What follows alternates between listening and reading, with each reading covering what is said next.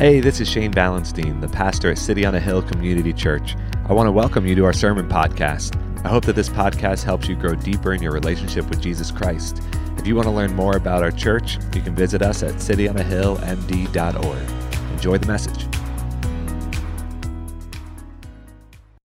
So well, we're in the middle of our inflated series. Actually, this is the last week of our inflated series. And all month long, we've been talking about our finances in the midst of an inflated, of an inflated economy. And uh, Pastor Nicole kicked off the series by talking about what tithing is, what it means, what it looks like, all of those sort of things. And then uh, the next week, we talked about the responsibility that we have to be good stewards of all that we have been given. We have a responsibility to take care of what you have and what, what you've been blessed with. And then last week, we talked about how God doesn't want something from us, rather, He wants something for us. Because a lot of times we look at tithing, we look at our finances in regards to the church, and we think, man, God's just taking from me. God wants something from me. What else does He want from me? And the truth is, He doesn't want something from you. Rather, He wants something for you. He wants you to realize the freedom that there is in trusting God. So, the, we're going to continue that conversation of trust today. But, but before we do that, I want to ask you, when's the last time you looked at a dollar bill? Okay, I got a picture behind me. And for the kids in the room, this is a dollar bill. Okay, I know that you may not recognize it because we just have these like plastic cards where it's like free money, right? But this is this is what a dollar bill looks like behind me. And I'm going to give you some interesting facts about, a, about the $1 bill, okay? The $1 bill is made up of 75% cotton and 25% linen and it's made up with those things so that it is durable, so that it will last. And it costs, one, a $1 bill costs about six cents to make. For every dollar bill is six cents. There's a pyramid right down here at the bottom. See this pyramid down here at the bottom? There's a pyramid, and what it means, I didn't know any of this until I did this research this week, but the pyramid um, has 13 steps on the pyramid to represent the original colonies of the United States. But the pyramid remains unfinished on purpose. The reason why it's unfinished is because it's sending a message of, hey, there's always more work to do. There's always ways for us to grow. There's always ways for us to, to improve. And actually, the number 13 is everywhere on the dollar bill. There's a bunch of different, different examples. For example, in this little uh, eagle down here in the bottom, I know it's kind of hard to see, but in his left talon, there are 13 arrows to represent the 13 um, uh, uh, colonies. And then the Great Seal on it has 13 stripes and 13 stars. And 13 letters are at the base of the pyramid as well. So it's all representing the 13 colonies um, in, in, the, in the United States when, when we first started. The $1 bill typically circulates for about 5.8 years until it is pulled out of circulation. That's about how long it, it lasts before it's either destroyed or, or it, it just isn't worth keeping around anymore. And that's compared to the $100 bill, lasts about 15 years in circulation because there's a little bit less of them, right? And we don't use them quite as often. In 2015, there were 11.8 billion $1 bills in circulation. So that's just $1 bills. So there's a ton of them floating, floating around out there. But right across the biggest thing that I want to point out to you, which I'm sure that you've seen before, or maybe you haven't, or maybe you saw it at one point and you forgot. But right across the back of the, of the dollar bill says a phrase, right? And the phrase is, In God we trust. Which is interesting that it's listed, if you don't see it right here, right above where it says one, it says, In God we trust. And today, that's, that's really what we're focusing on. Today's not as much about money as it is about trust. Because when it comes down to your money, when it comes down to your finances, it's all about trust. It's all about whether or not you do trust God to take care of you, whether you do trust how you take care of your own finances, or however it is that you look at it. But let me start by asking you this question Do you have trouble trusting people in general? And you don't have to raise your hand, but like, think about it for yourself. You, are you like a trusting person or are you not trusting of very many people around you whatsoever? Who do you trust? Do you trust your best friend? Do you trust your spouse? Do you trust your parent? Do you trust your teenager? Right? I don't know. Do you, do, who do you trust? What? I'm just kidding. You should trust your teenager. But you, who do you trust? Think about it. Think of who that person is, because typically there are only a few people that we really trust. And it is normally the people that are closest to us and the people that we kind of know the best. Now, between Lauren and I, I am actually a pretty trusting person. Like I, I think that everybody is a potential best friend of mine. That's how I view people. Like people, I, when I, whenever I like, I go to 7-Eleven and I'm like, I want to get to know this store clerk behind the counter because maybe he could be a good person to have in my life that we could be friends. I don't know. Maybe. I'm not ruling anybody out. And so I try, I'm not lying to you. I intentionally try. In our, in our community group, you're in my community group that meets on Tuesday nights, we talked about this before, where like some people said that they look outside their, their window and it's like, okay, no neighbors are out. Now I'm going to leave to go get in the car so I don't have to talk to anybody, right? I'm the opposite. I wait till I see somebody outside. And I'm like, oh, good, the neighbor's outside. I'm going to leave now so I can say hi to them. And people were terrified. They're like, there's people like that that's waiting for me to leave my house to talk. Yeah, I'm one of them. But I just generally trust people. I love, I, I, I, now it doesn't mean that I haven't been burned. It doesn't mean that, that there aren't people that I don't trust, right? But I'm a generally trusting person. And that, but most of us, I realize, are not that way. You've got like two, three people where you're like, yeah, I can trust them, but mm, I, don't, I don't trust anybody outside of my circle because it can be scary to put your trust and faith in someone else or something else.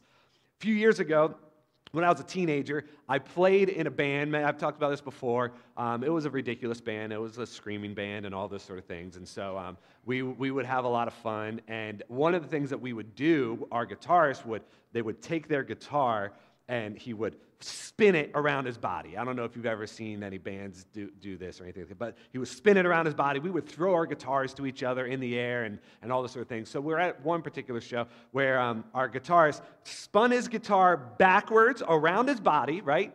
And then it came around this way, and then he caught it and then threw it right back, all in like one motion. And we would do, the, do this like every show. It's really dumb, but we would do it, okay? So I was, I, I, I played the bass guitar, so I'm playing, and, and I knew that he was doing this, but I had my back turned to him, and he's like this way, and he does this, but when he goes to throw his guitar back, he takes a step back, and the guitar just hits me directly on top of my head, like just spot on top of my head. And I felt it, and I was like, okay, I'm just going to ignore that this happened right now, and I'm just going to keep keep going and keep playing. And then, I, and then I put my hand on my head, and then I looked at my hand, and it was just blood just dripping all down my hand. And I was like, I'm getting a little sleepy now, and I just go down to the ground, right? I ended up having to get seven staples in the top of my head. So whenever I do go bald in my life, I know there's just going to be this giant scar just right across the top of my head. But I trusted him, and he violated my trust, right? Like, I trusted him. I thought he knew what he was doing. He did not, right? So that's like one of the first moments where I, where I remember being like, oh, even though he had good intentions, even though he didn't try to hurt me, even though he didn't want to hit me in the top of my head with his guitar, he did. And I trusted him to not do that. Now, he felt terrible, and it was, it was great. I wasn't upset with him by any means. I knew it wasn't on purpose, and it was, it was an accident. But that happens, right? Sometimes you, you're like, I trusted this. I trusted you. I thought that you would protect me and take care of me. And maybe you feel that way in regards to God. You're like, I trusted you with my life. And still, my life ended up somewhere that I didn't want it to go. It, it ended up somewhere that, that I didn't want it to be. God, how can I trust you again? This isn't fair to me. And we can get so frustrated. Many of us, many of us struggle with this because you've been burned throughout your life. Maybe, maybe you got to a place, and, and if you haven't, maybe you should get to a place where you're like, I struggle to trust the news now, right? Because I, don't know what every, I, any information that you receive, no matter what side of wherever it is that you land, it's all biased information. How do I get honest, good information? And now we don't trust the media. We don't trust the news. We don't trust the information that our best friend is telling us because where did you get that information from? And there's all this lack of trust across everywhere, everywhere. And it bleeds into our life. Maybe you've been burned by your church somewhere or another throughout your life. Then it caused you not to trust the church. Maybe, maybe the church, maybe this church, I hope not, but maybe there have been people in this church who have hurt you. Maybe there's been people in the church that you grew up in that, that, that really hurt you. It changes our perspective when we go down that road. And many people feel like the church, especially whenever we talk about money, is always trying to get something out of you.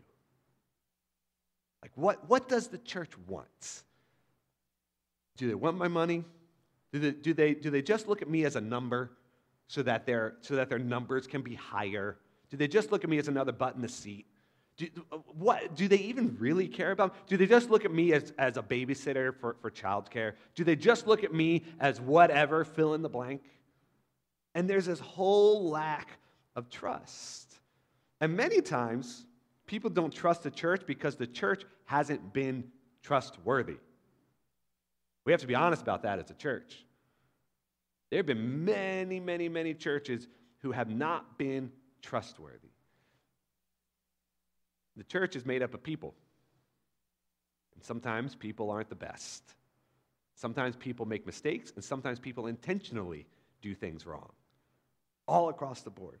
But I want to encourage you to not let your lack of trust in the church influence your lack influence your trust in God. The church may have burned you. That is absolutely true in many cases throughout history. The church may have burned you, God did not. And we can't, we can't confuse the two. A Christian may have burned you, God did not. There is, there is a difference. And the sad part is that even though the church is representing Jesus, we still fall short.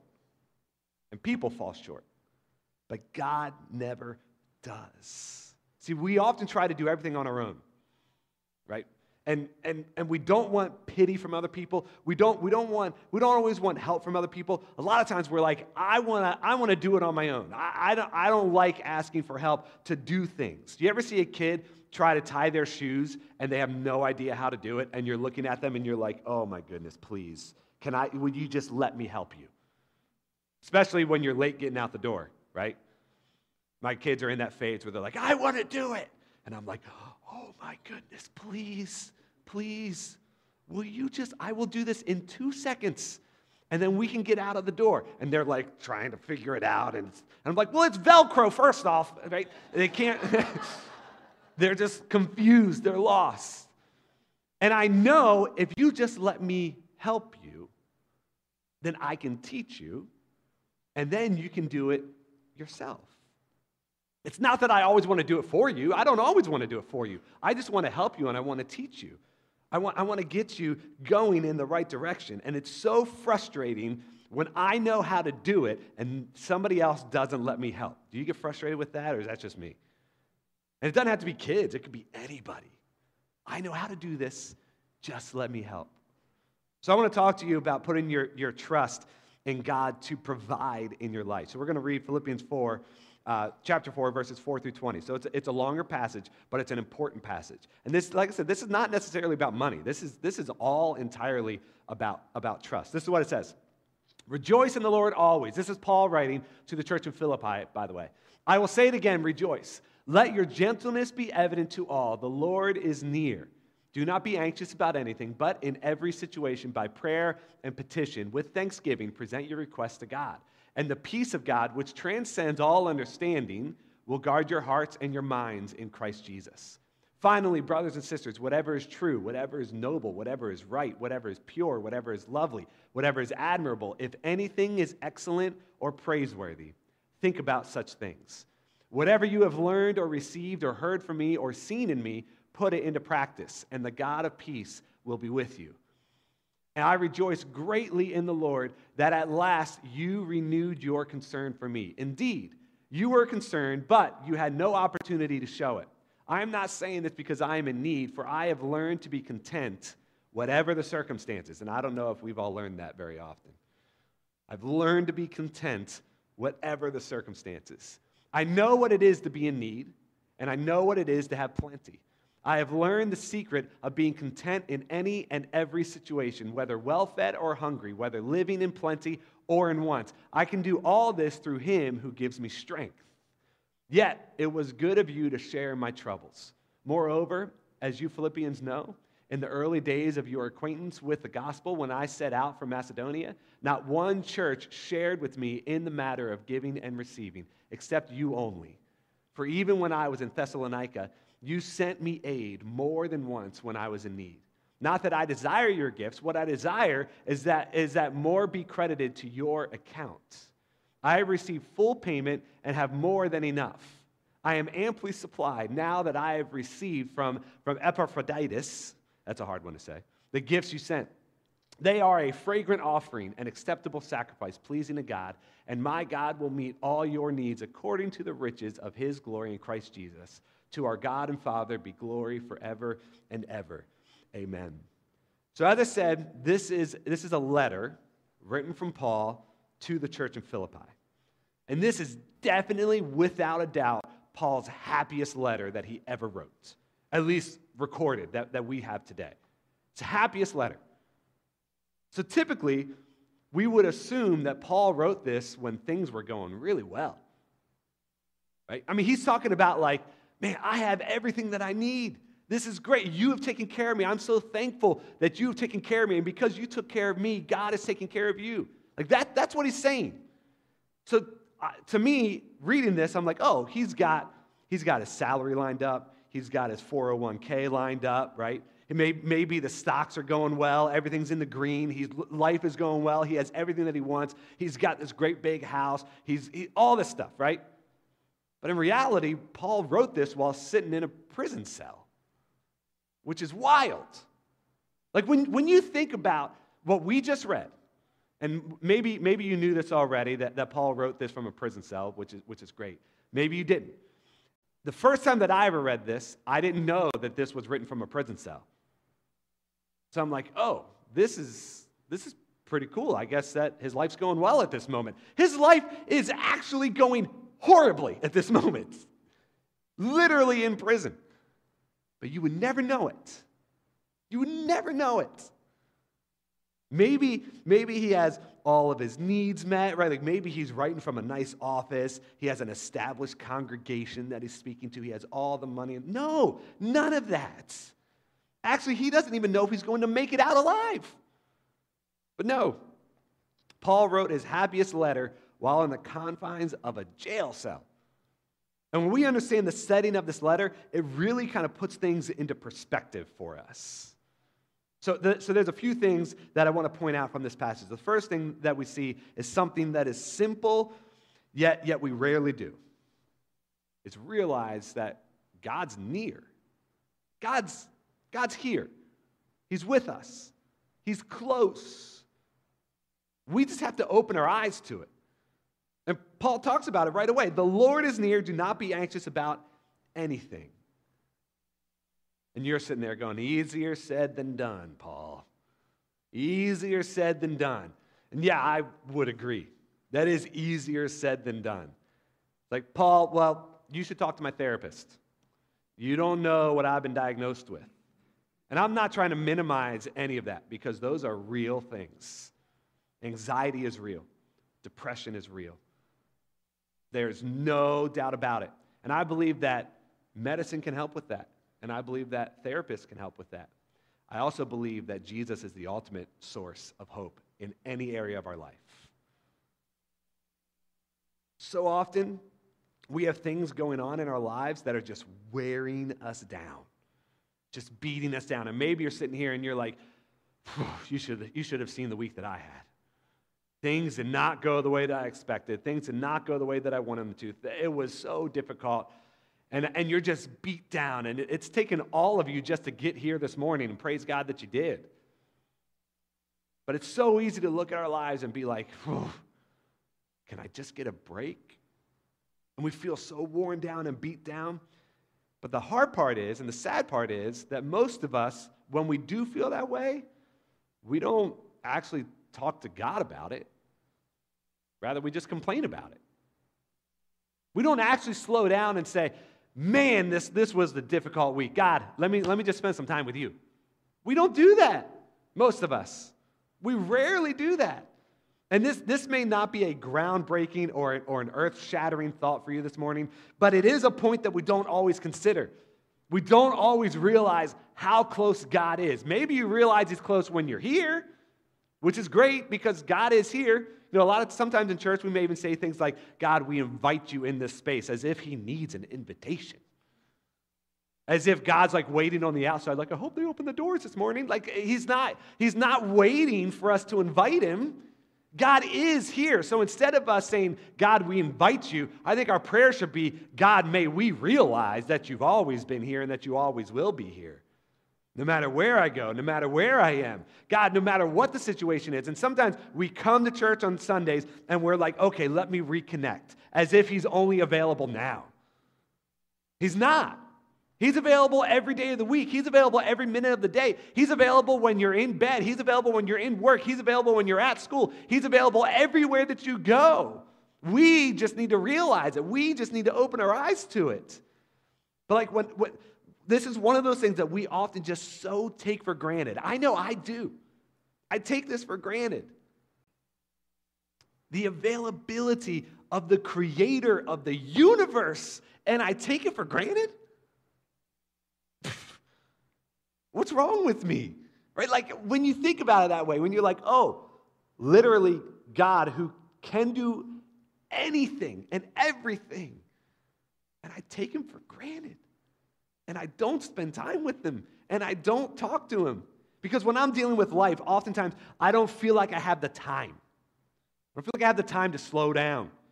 God, if I slow down, then my problems are just going to keep mounting. God, if I talk to you about it, God, if, if, I, if, I, if I spend time with you in the middle of this, I'm not going to be solving my problems as if you're the one who can solve your problems. See, this is, this is the freedom that, I'm, that we've been talking about. Getting to a place where if you're so overwhelmed with life, if you're so overwhelmed with your finances, and you feel like, oh my goodness, I'm just so bogged down by everything well, don't allow it to bog you down. And here's how you don't allow it to bog you down realize, realize that you are not in control. Praise God that you're not. You're not in control. And because you're not in control, God doesn't just say, hey, you have no control over, over everything, and He just throws you in the deep end and says, sink or swim. That's not what He does. No, no, no. Instead, what He does is say, hey, you're not in control of everything, I am. And because I am, I told you I will take care of you. I will provide for you. See, we are the kids trying to tie our shoes, and we don't know how. And God is sitting there going, Hello, hello, wake up. I can do it. Look at me, I can help you. I, I will show you, I will take care of you. And we're just going, I can't figure this out. And we're so frustrated and, we and we think, and then when, when our frustration mounts so much, then what we do is we blame God for it. If, if, if your kid was like, This is your fault my shoes aren't tied, you'd be like, Okay, you know what? Yeah, you go barefoot. Thank you. know what? Go barefoot. I don't care, right? Like you're on your own. But God says, No. Trust me. Look at me. But there's an, also another important thing in this verse the peace of God transcends all understanding. The peace of God transcends all understanding. Do you know what that means? What that means is this we won't always understand what God is doing, we won't always get it. And guess what? God doesn't owe you an explanation, He doesn't need to fill you in. You're not in charge. You're, it's not like God is like, hey, I just need to send this up the ladder and make sure that you approve of this. He doesn't need your permission. He doesn't need my permission. So, the peace of God, when we talk about peace and we say, oh, I want peace in my life, but then it says the peace of God, which transcends all understanding, meaning, oh, I'm going to have peace, but I'm not going to know exactly what's going on all the time. Yeah, and it's wonderful. It's so wonderful. Do you ever just go on a trip that, every, that somebody else planned everything for you and you're just along for the ride? Do you know how great that is? You're like, oh, well, what time's the car picking me up? Oh, I got to come here this time. Oh, perfect. Do I need to call and make dinner reservations? No, I already did it for you. Oh, well, where are we staying? Oh, I booked this place for you. Oh, well, uh, what activity are we doing? Oh, I reserved it this time. Like, it's wonderful. It's wonderful. And it's going to be the best possible vacation you ever had. Like that, that is, that's what we're talking about the peace of God which transcends all understanding. Meaning, we, we may have questions, we may be confused at times, we, eh, we may feel like we're doing a trust fall. I don't know if you're good at trust falls or not. But in the end, in the end, God says, I've got you. I'm taking care of you. Realize that I'm near. We don't understand everything because we can't understand everything because our perspective is so narrow. You only see life through your eyes. You only see life through your perspective, right? You can't see life through my eyes. But God doesn't see life only through your eyes. So maybe if we're a little bit less, less self centered and we realize that this world doesn't revolve around me, and maybe there's a better plan in store than what I could think of. But we're so arrogant that we think that we know best all the time. It's wild. It is wild to think about. See, as a kid, I never understood why my dad went to Home Depot all the time. Never understood it. It's like, that place is terrible. Wait, you're going to Home Depot to buy things to come home and work? And you're excited about it? What a freak. I don't get it. And now I'm a dad. And now I'm a homeowner. And I'm like, oh, I can't wait to go to Home Depot just walk in and you just breathe in the air and you're like, yeah, this is great, right? I'm to go build something with my bare hands. And we get, and, and it's a different, it's a different thing, right? When you actually accomplish something, when you build something, and when you did it on your own, you're like, yes, I accomplished this. But as a kid, I'm like, why would you ever want to do that? I didn't understand, and now my perspective has changed. So then, how do we trust God to provide? How, how because you're like, okay, yes, I want to trust. How? Here's how you do it pursue what's right. This, this is where it all starts. This is where everything starts. Whatever is true, whatever is noble, whatever is right, whatever is pure, whatever is lovely, whatever is admirable, if anything is excellent or praiseworthy, think about such things. The problem is, we don't think about what is right. We don't think about what is good. We think about all the terrible things that can go wrong at any given time. We're just waiting for the other shoe to drop in our lives. Well, God, if I if I tithe and I give you that 10%, then how am I going to meet these bills? If I if I don't have that money, then I'm going to miss this, I'm going to miss this, I'm going to miss this. God, if I give my time in this way, then I'm not going to be able to do these other things. And we think of all of the terrible things that could happen in our life, and we're missing out on the fact that God says, "Hey, just think about what's true. Think about what's noble. Think about what's right. Think about what's pure. Think about what's lovely. Think about what's admirable, what's excellent, what's praiseworthy. Think about those things. Live in that world. If you live in that world, then you will understand all the ways that I have been providing for you every step of the way of your entire life. And you'll see those things and you'll be like, oh, I don't have to worry about anything. I don't have to be concerned. Look at all these great things that God has done in my life. And maybe you look back in your life and you, and you could say, There's nothing good that's happened in my life, and I would challenge you on that. Doesn't mean you haven't had a difficult life, doesn't mean that you weren't dealt a bad hand. But there's nobody who has gone through their entire life and nothing good has happened for them. And I'm not, I please hear me on this. I'm not trying to minimize your difficulties. I'm not trying to minimize what you've dealt with in your life. But what I am saying is pursue what is pure. How often do we waste our time on things that are useless? We're really good at wasting our time. See, maybe you, you are in a position right now where you're trying to trust God to provide in an area in your life and you're struggling. You're like, God, I, I don't know. God, I'm worried about this. God, please. I, you're struggling. And then you start taking things back on your plate. because it's not happening on your timetable. Look at what you know is true, noble, right, pure, lovely, and admirable. And when you see those things, you see God. And when you see God, you have peace. That's the truth. When God's involved, peace, which transcends all understanding. You may look around you and you, you may say, Well, I don't see a whole lot of things that are right in this world right now. And we can be so overwhelmed by the terrible things that happen. And, and I understand that, right? Because we, we're consuming what? The news, we're consuming social media, we're consuming gossip, we're consuming all these other things. And what we don't realize is that negativity sells in our world. That's what sells.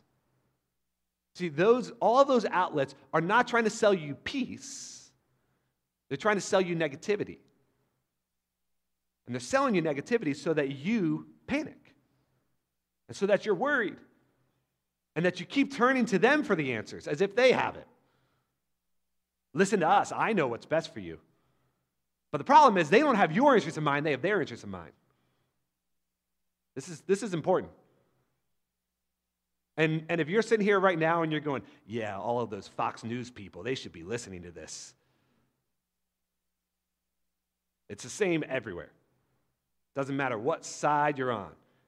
You're sitting there going, and if you're sitting on the other side going, oh, all those people who watch CNN, they, pff, bunch of idiots, they're getting terrible information. It's everywhere. It's everywhere. There's only one thing that's trustworthy. One. And it doesn't involve people, it involves God. That's it. If you put your trust or your faith in anything else, if you feel like you're not at peace right now, I want you to ask yourself, what am I consuming? Where am I turning? What, what am I receiving? And if you're receiving things from all those things that I just talked about, no wonder you're worried. No wonder you're filled with anxiety. No wonder. Pursue God. Whatever is true, whatever is noble, whatever is right, whatever is pure, whatever is lovely, whatever is admirable. And it doesn't mean that you just ignore terrible things in the world. It's a reality of our world. But I want to consume the good things that God has offered because it changes your perspective. God's at work all around you, providing all around you. You just have to realize it. He's doing big things all around you. See, think about, think about how we have the opportunity to help families every single week. Think about, think about how God has changed your life personally. Think about how you are not alone in this life. Think about all the ways that God has provided for you. Think about how you're still here despite all of the crazy stuff that has happened in your life. Think about how God says, I will protect you, I will provide for you, and I will not fail you. This, this is newsflash. You're here. You made it this far. You're still alive. You're still breathing. Hope is not lost. We could live our life in a way that says all hope is gone, and we can go hide in our corner of our bedroom. Or we could say, Hope is not lost. Hope is found and I am accepting the peace which transcends all understanding. And somebody may come along and say, Well, why do you believe in God? And you, you're like, ah, How do I explain this? You can't. Do you know why? Because it's a peace which transcends all understanding. But you found it. You found it. And there's nothing more important than your relationship with Him. Amen?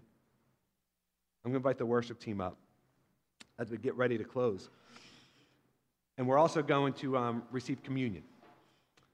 So I'm going to invite my two, two ushers up that I spoke with about uh, helping, me, helping me with communion. And whenever, whenever we take communion, it's a reminder of who Jesus is and what Jesus has done. Right over here, guys, right there. Thanks. Who Jesus is and what Jesus has done. This is grace that is being given to us. Communion is a sacrament. It's something that we, that we look at and we recognize. It's a means of grace, and it's a reminder to us of what God has done and how Jesus has gone above and beyond for you. For you. So that you could live, so that you could have hope. All that we have to do is accept it. It's so simple, and we think that it's too simple to actually be true. It's so simple because we think there's always a catch. So, here at City on a Hill, you don't have to be an owner or a member of our church to receive communion. All that you have to be is a believer in Jesus Christ. All are welcome to the table. And uh, just for logistics, um, we're going to invite you to come in a moment, and you'll come out the outside of, your, of the aisle down to the front, receive the elements, and come back to the middle to your seat. And we'll, we'll partake together in a moment, and I'll lead us in that. I believe that there, if you need gluten free wafers right here in this bowl over there, you can have some gluten free free wafers. But like I said, anytime we do communion, eliminate all distractions. Eliminate anything that's, that's blocking you from recognizing what Jesus is doing and focus on one thing and one thing only, and that's Jesus Christ. Amen. Let's stand together and may you come and receive communion.